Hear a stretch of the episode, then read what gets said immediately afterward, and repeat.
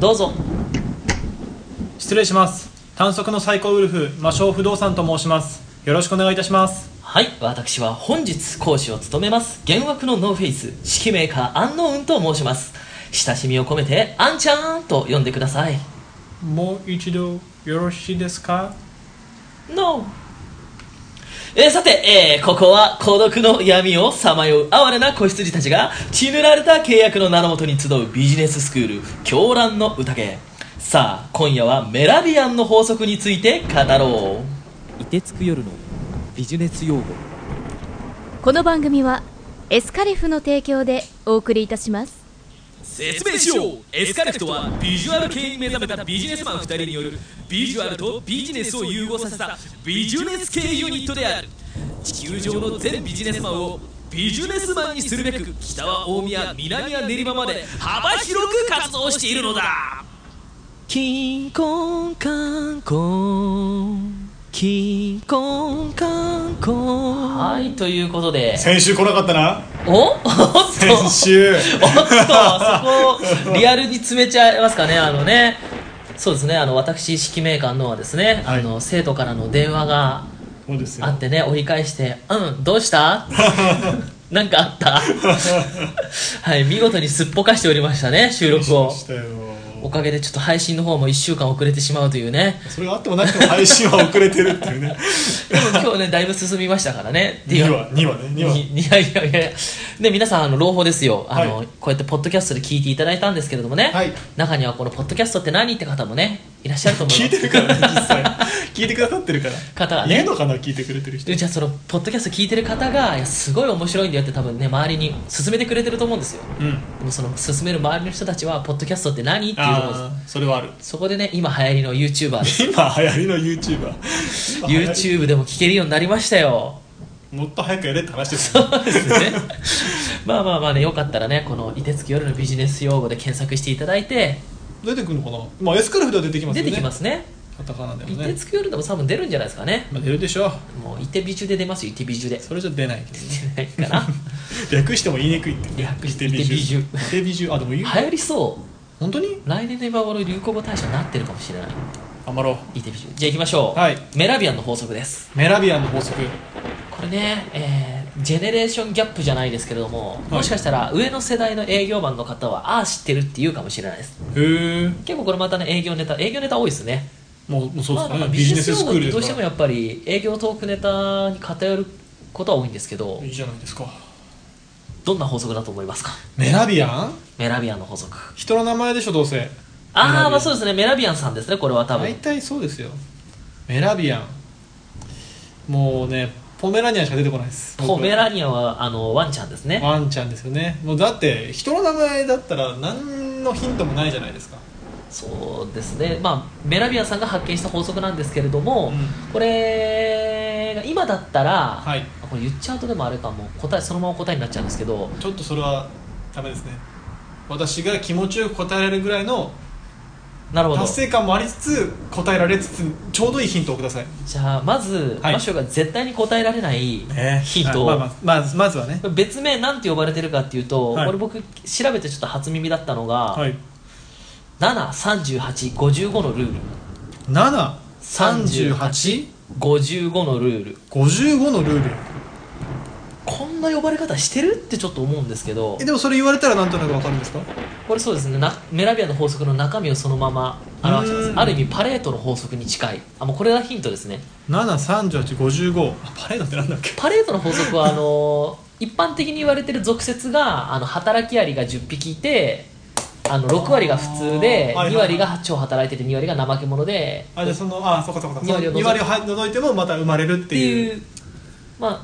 あはちょっと俗説が混じっちゃってる話なんですけどこれはまああもうそ正うなんですね確な実験結果ではないんですけどへーでもそれそれなんだそうメラビアも同じですあの俗人数73855って人まあパ人数というかまあパーセンテージですねパーセンテージでまたのあまたのそうかなおさらに 3V の法則って言われます 3V つまり V ってあ頭文字ですねあ英語のアルファベットの V V ですねえつまりこの3つの7 7 38 55 8がそれぞれ VVV でまあ合わせたら100%ですよねえ違う V? 違い部位ですもちろんもちろんえ何と何と何を足したら100%になるこれがメラビアンの法則パレートの法則は2対6対2じゃないですか確かえビクトリああ全然違う ー じゃああーってなんだ今のあーは近いあーでし ょ全然違いますまあベロシティベロシティベロシティ強さ違いますねベロシティ強さ速さじゃなかったっけ強さかベロシティは強さですねああれー速さかもしんない まあいいやまあまあいいですよ それでっちゃうどんどんそれでっちゃうんでえー、それ以外の部位のつく言葉は僕は知らないですベジタブルいやあのエスカレフで V 使います結構ね V2 つ入ってますエスカレフに関係ある V がえー、何エスカレフに関係のある V2 つっつったらもうそんなないじゃないですかそんなないそんなないですようんえでー、もなんだろう音声ラジオなのにジェスチャーしちゃっていいですかじゃあジェスおチャ願いしーますお願いします1個はもえグーにして顔の前にうグーにして顔の前にしたらもうポーズこれしかないじゃないですかボイスボーカルおーっす本当にボーカルですボイスであボイスボーカルですねボイスじゃねえのかなと思うんですけどボーカルってなってますボーカルの部位ボーカルの部位ですはいはいはいはなんでボイスじゃないんだろう まあいいやいはいはいちょっとじゃあもう一個のヒントもう一個もう分かりますよえだってエスカレフの中に2つあるっつったらうーんビジュアルそうえービジュアル、あじゃああれだ営業マンにとって大切なで来たらもうだんだん分かりますねビジュアルとボーカルと来たら声と見た目とあと何え今まさにやってることですトークトーいクや遠くではないせ説明えでなもんだないろう今まさにマショが目の前でちょっとやっちゃってることジェスチャーああ近いボボディーランゲージああちゃうちゃゃうあのノンバーバルコミュニケーションとか言ったりしませんえの非言語そ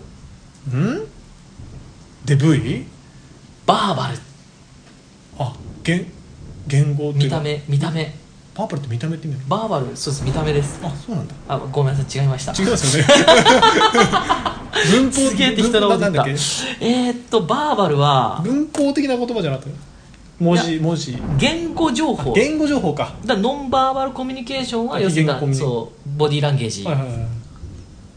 話の内容言葉そのものの意味ですねはいはいはいでボーカルが声の質速さ大きさ口調とかですねうんうんでこれがなんでジェネレーションギャップかなっていうとはい今はメラビアンの法則って言われるよりも、うん人は見た目が9割がおはいめちゃめちゃ流行ってるじゃないですかはいはい聞いたことあるほうでドラマなんかも今最近なんだっけ人は見た目があ9なんか聞いたことやっ99%てぐまらしたいのねみたいななんかもう行き過ぎた感じのはいはいはいはいこれの元になった本がやっぱりこの多分メラビアンの法則から取ってるんじゃないかって言われてるんですねほその流行った本が2005年ぐらいかな流行ったのがううん「人は見た目が9割」って本が結構流行って売れてでも2005年ってことは結構もう古いそうですねですねえー、あボーカルビジュアルバーバルそうなんですよが大事だよっていうのがメラビアンの法則そうです100万部を超える大ベストセラーになったって今出てきてますねこれあその人が見た目が9割そうですへでえもこれは結局さっきも言ったようにあの俗説が混じってるって言ったように本質を表してないらしいんですよ、おなるほどまあ、そもそもパーセンテージ見ても9割じゃないじゃないですか確かに9割の根拠が一応、まあ、調べたところによると話の内容を除いた声と、まあ、ビジュアルうんで足してるから9割っていう、まあ、理由らしいですけどねえちなみにその73855っていうのはそれぞれどれなんですかあそっかそれ気になりますよね気になりますよ そうです ね説明してくださいはいえー、とですねまず7が非言語ですね非言語あ間違えん言語内容ですごめんなさいバーバルバーバルほうほうほ話の内容とかだ何を言ってるかってことですねううんだこれまさに人は見た目が9割のそうあでる意す味ね根拠になってますよね確かにでボーカルが38%へえ声なんですよはい、でビジュアルうん、見た目は55%ですね半分以上が半分以上がだ9割ではないんですよ本当は5割5割 半分売れねえなそれ半分人は見人は見た目が半分ぐらいうんやっぱね5割って言われてもままああ、まあまあなってなそんぐらい半分ぐらいかなって納得しちゃうんで、やっぱ物を売るにはこれまた別のテクになっちゃいますけどでも今ねマショ君もこうね理解していたように、なうん人は見た目が9割ぐらいのインパクトがないといけないんでそうですね多分作者の方はまあボーカルも含めまあボーカルも見た目見た目じゃないですけどねまあでもまあでもまあ嘘じゃない範囲内で持ってやっぱ本のタイトルってつけるんでね、その千円札は拾うなとかああ逆に話の内容は1割未満とかもなんかちょっとややこしいですよねそうなんですようね、んで分かりやすい人は見た目9割って言うとなんだってかあ確かに気になる人も買いますしふざけたこと言いやがってってプンプン怒った人も読んでみ怒るりながから買う 人は見た目なんかじゃねえと思いながら買うって いうなるほどね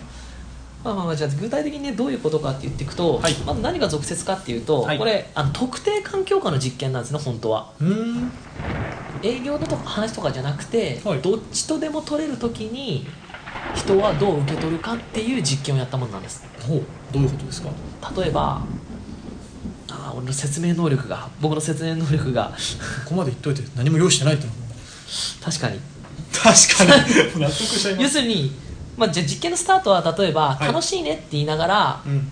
これ内容の「楽しいね」が7%の内容の部分になるじゃないですかあもう文字文字が文字の部分文字の部で声が「楽しいね」とかだったらおー楽しそうな感じしないじゃないですか、分うん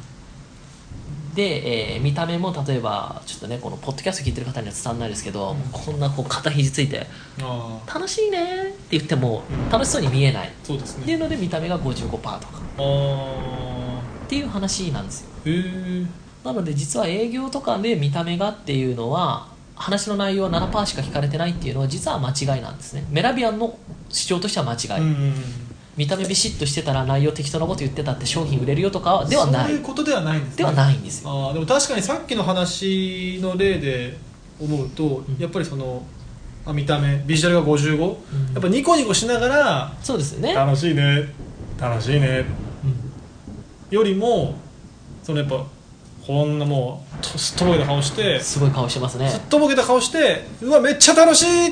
て言ってもやっぱ伝わらないですそもんう違和感を感じちゃいますよね、うん、ね、だったらやっぱりニコニコしてた方がそうなんですようんそっかそういうことかただでもこれはさっき言ったようにそのいくらいい内容言ってもでもやっぱり7%しかないんで話の内容がすごい良くても、うんやっぱり声がうーんなんか不快な声だったり、うん見た目が不潔そうだったりするとやっぱり内容よりそっちで取られてしままあまあまあねうよく言う「お前が言うな」みたいな言葉があるじゃないですかほほちょっとその話で例えてずれてるかもしれないですけど 行った後に自信なくなる誰が言ってもやっぱ正論なはずだけれどもよく例えばその泥棒にいや盗みはいけないぞって言われても「いやお前が言うな」って思われるのと同じで。綺麗にしなさいって言われたりダイエットした方がいいですよって言って言う人がちょっとデブだった らお前がまずダイエットしろよっ確かにそうですねてなっちゃうはいこれはメラビアンの法則ですねうーんじゃあこれがどうビジネスに利用できるかっていう話はそこですよ今回は今回はないですないんかいないですただメラビアンの法則っていうただ、えっと、3つの部位を一致させることが大事ですってのは言ってますはい要するに詐欺師じゃないですかこれ詐欺師の方が聞いてるとねまあ利用されちゃうと困るんですけど詐欺師の人はもう知ってるでしょだって知ってますよね、これから詐欺師になりたい人が聞いたらそれは使わないでね使わないでねっていう結局やっぱ人が違和感感じるのってそれが一致してないと違和感感じるわけですよはい例えば我が社の製品は最高ですって言って、うん自信がなくてちょっと顔が引きずってたりしたら本当に最高なのかなとかあとは我が社の製品最高ですってニコニコ言って超バンバン自信満々に言ってて、でじゃあちょっと使用書見てみたら多分世界一とか世界最軽量かもみたいなこと書かれてたら、いや本当かってなるじゃん確かになので内容も見た目もあと声も、うん全部一致してるとこれを初めて信頼感を持ってもらえるとああじゃあ全部しっかりしてなきゃいけないんですね全部しっかりしちゃいけないんですよ3つの力が一致するとき伝わる力がアップしますと書かれてますねああそうなんですあなんかでもそっかその最初に初めの話を聞いた時じゃあ見た目だけよくすればいいのかなって思っちゃいましたけどそんなことないですよそういう内容もしっかりして、まあ、見た目はもちろんしっかりしてそうです声も意識しつつのやっぱり内容もね、内容も大事です人は見た目が9割って言いますけど見た目が超イケメンでねでちょっとこの壺買ってくださいよみたいなうんうん神様の元まで行けますよみたいなこと言われて騙されないですよ普通はやっぱりうん、でもそこにしっかりした根拠があれば、そうですねでそこが一貫性が出ると、うん見た目が良くて、うん声でもこれこれこういう理由で神様のもと行けますよみたいな感じになって、声もねよかったら新興宗教に入っちゃう、ね、確かに、とっさに新興宗教を例に出しちゃいましたけどうん、ちなみに全然また話それるんですけど、小泉総理の音声の波形パターンがヒトラーとそっくりだみたいなの前テレビでやってましたねえーだから洗脳効果のあるボイスらしいですよでもそれだけねそこだけそこだけねつないでもっていうかでも安心感ある声の人って多分大体同じような波形が多分出るんじゃないかなと、うーんそうですよね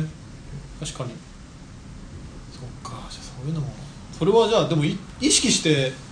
変えられるものなんですかね声質っていうかその波形っていうのはままたあ全然、あ変えあー変えられるんじゃないですかボイトレと同じで、あーそっかまあ、そこは全然変えられると思いますようーん訓練でいくらでもっていうのは僕らね音楽やってても分かることじゃないですかでも声質っていうのはまた違うんじゃないですかいやーでも意識することによって例えば耳障りな声だったのをなるべくローを出すようにして、うんキンキン声じゃなくするとか、低めの成分をちょっと強めにしてってことですかそのと声かあと声低いとよく安心感を持つっていうじゃないですか確かでに僕やっぱ声高いんですけど、うん、あのさだからさみたいなこと言ってたら、うん多分ちょっとなんだこいつってなるんですけどうん、ついてえですからね例えばこういう風にしたらぐらいやっぱちょっと意識して落とせばなんだこいつって思いまいや辛いよそれすその人に習ってる僕はなんだろうまあねあでもそのボイトレの話になっちゃうんですけど、はいはい、寝っ転がって、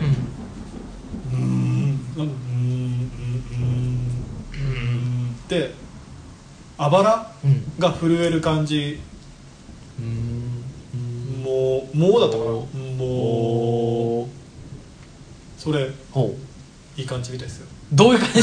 じそれを意識識してう声出す、おおうんうん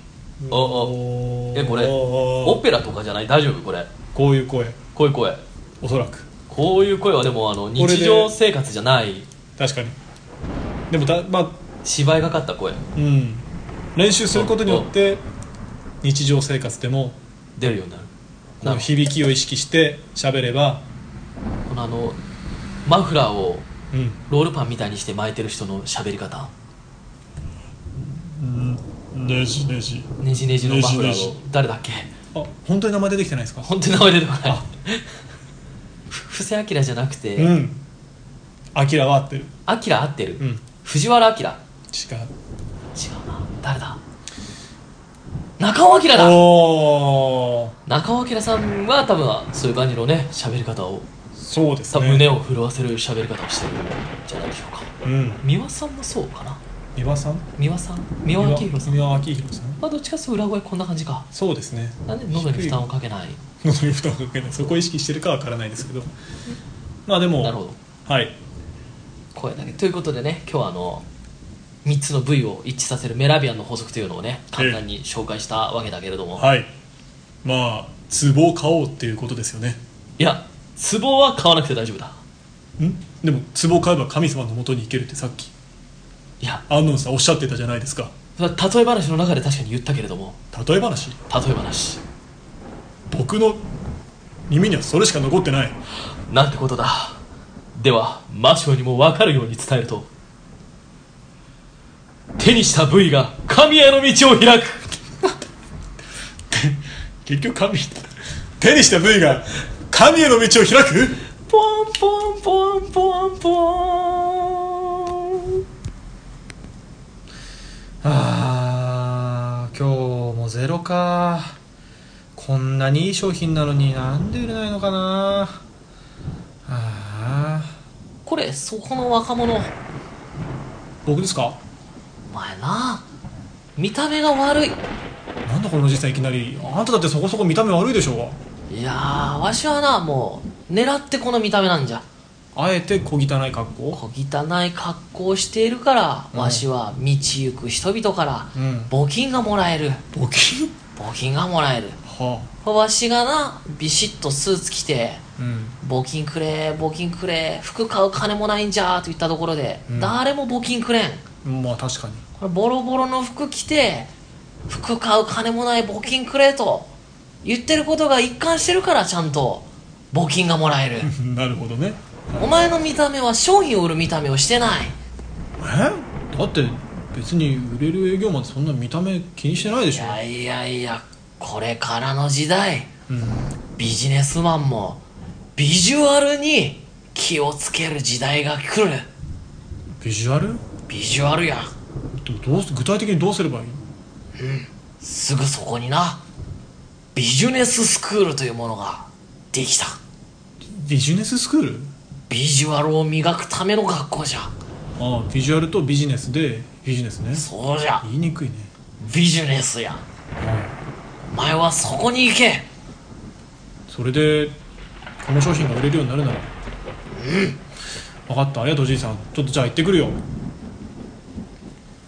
言ったか魔性よ見事 V を手にするのだこの間ビジネススクールで習った手にした V が神への道を開くこの言葉のおかげで営業成績はうなぎ登り彼女もできたし宝くじも当たったやっててよかった凍てつく夜のビジネス用語ポワンポワンポワンポワンポワン結局神が出てきたいや懐かしいないやなんでもない行くおうよしよかったか匂わせてきました ね匂わせてきたなさて、えーということでねはいまああの3つの V じゃなかったえメラビアンの法則についても結局えメラビアンっていうのは誰だったんですかこれはですね、えー、とカリフォルニアカリフォルニア州にいる教授の名前ですねほうああちなみにそれいつ頃とかってこれいつ頃かなちょっと待ってねちょっと待ってねってキャラがどんどんブレてるメラビアンはいカリフォルニア州まで覚えてるのになんでこう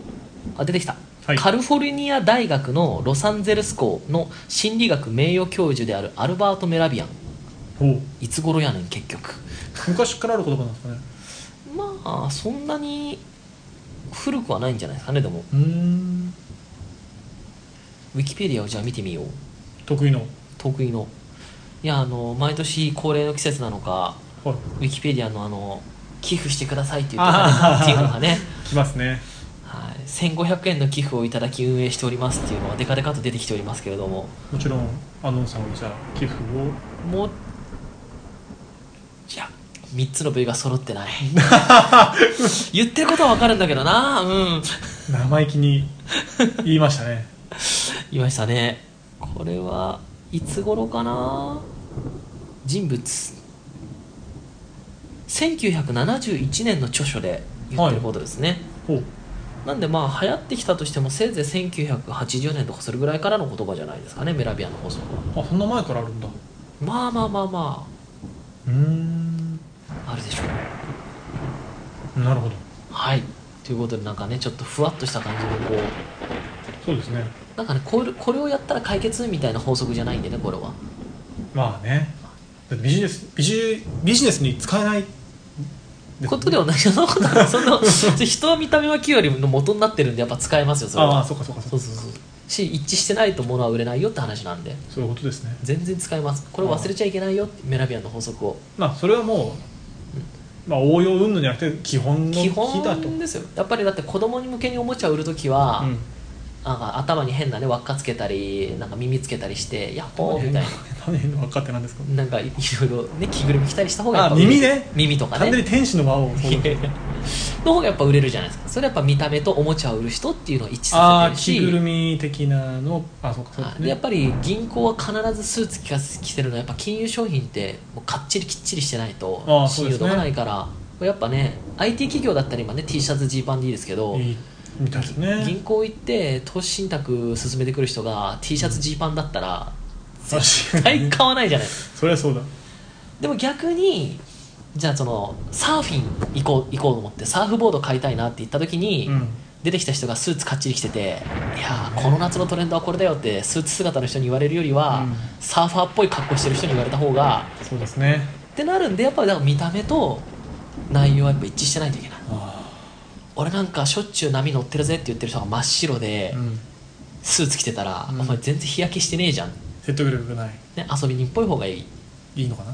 確かまにあ説まあ得力はくある黒く焼けてて、うんもう毎日海行ってるよみたいなあ確かに人ってか思いらますよね買った方がサーフボードって買いたいじゃなそいうでですかすねでもこれがまたぐるっと戻って、はい投資信託買う時に俺なんか毎日投資信託買ってるよっつってあー日に焼けたやつが出てきたらこいつやべえなって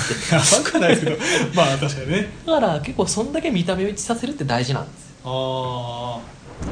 そうですか勉強になりましたね、最後に頑張って巻き返しましたありがとうございますはいじゃあそろそろちょっとねビジュアル系の曲を、じゃあまあ神への道を開くということではいこの曲、えー、私が敬愛する JDA ことおジャンヌ・ダルクからジーザス・クライストポチッとなこの番組は著作権の利用許諾申請を行っていないので楽曲を流すことはできません視聴者の皆様は各自で曲をご準備いただきお楽しみくださいはい聴いていただきましたのはジャンヌ・ダルクでジーザス・クライストでしたいや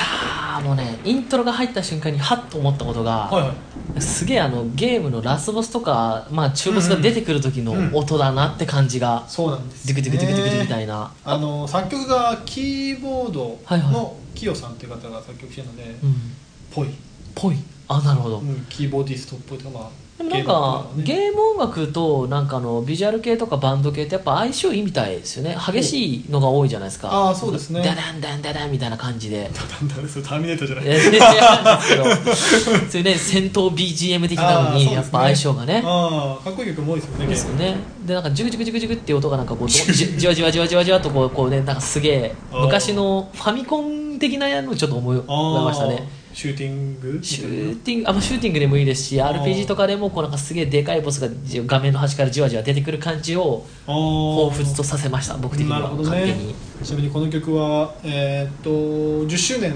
ジャルナルクが10周年の時に出したインディーズのコンプリートボックスほうに、えーとですね、えー3枚出してたんですけども、えーなんだっけな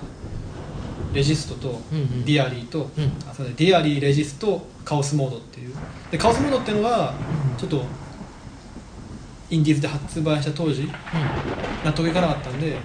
マスタリングし直してうんうんボックスに入れてでプラス未収未発表曲ということで「えーミステイク」という曲とこの「ジーザス・クライスト」うーんが入って発売されたと。さすが詳しいちなみにそれを買ったんですけれども引っ越しの時に紛失するっていうひー紛失はつらい辛いよデータでしか残ってない悲しい悲しい皆さん見つけてくれたらあのぜひちょっとあの連絡をねください info.escalef.com まで、でしたっ け絶対違う適当なこ と絶対違うまあね、僕らの一応で問い合わせアドレスはあるはずなんでねあるはず G メールね G メールにねどっかに明記してます明記しましょうかツイッターでもいた YouTube いたずらもどいんどんたずらメールがボンボン来るようになったらや来てください来てください逆にください逆にね、まあ、何も来ないよね、まあ、ツイッターとかでね連絡くれたらコンプリートボックス見つけたよっつってね誰のだよそう俺のじゃないでしょ お前持ってたんかいっ てなるほどなるほどいやでもうんいい感じのそうですねはいこういうこういう曲好きですかゲーム好きですねあーなんかどっちかっていうとあのゲーム音楽的な感じで好きって感じになっちゃいますねあなあんでかも歌にこう聞き惚れるとかではなくてうーんなるほどわかりましたじゃあちょっと協力あればまたご紹介します、はい、じゃあそんな感じであもう12時過ぎちゃったあら次の日になっちゃいました次の日になっちゃったよじゃあね皆さんもそろそろ寝ていただこうということでねじゃあ関係ないけど、ね、聞いてくださってる 方はちょっとね生生感を出そうと思って7ね日ねライブ配信ねはい、はいじゃあそれでははい皆さんこれにて退散つかまつるこれはいつまでやるのか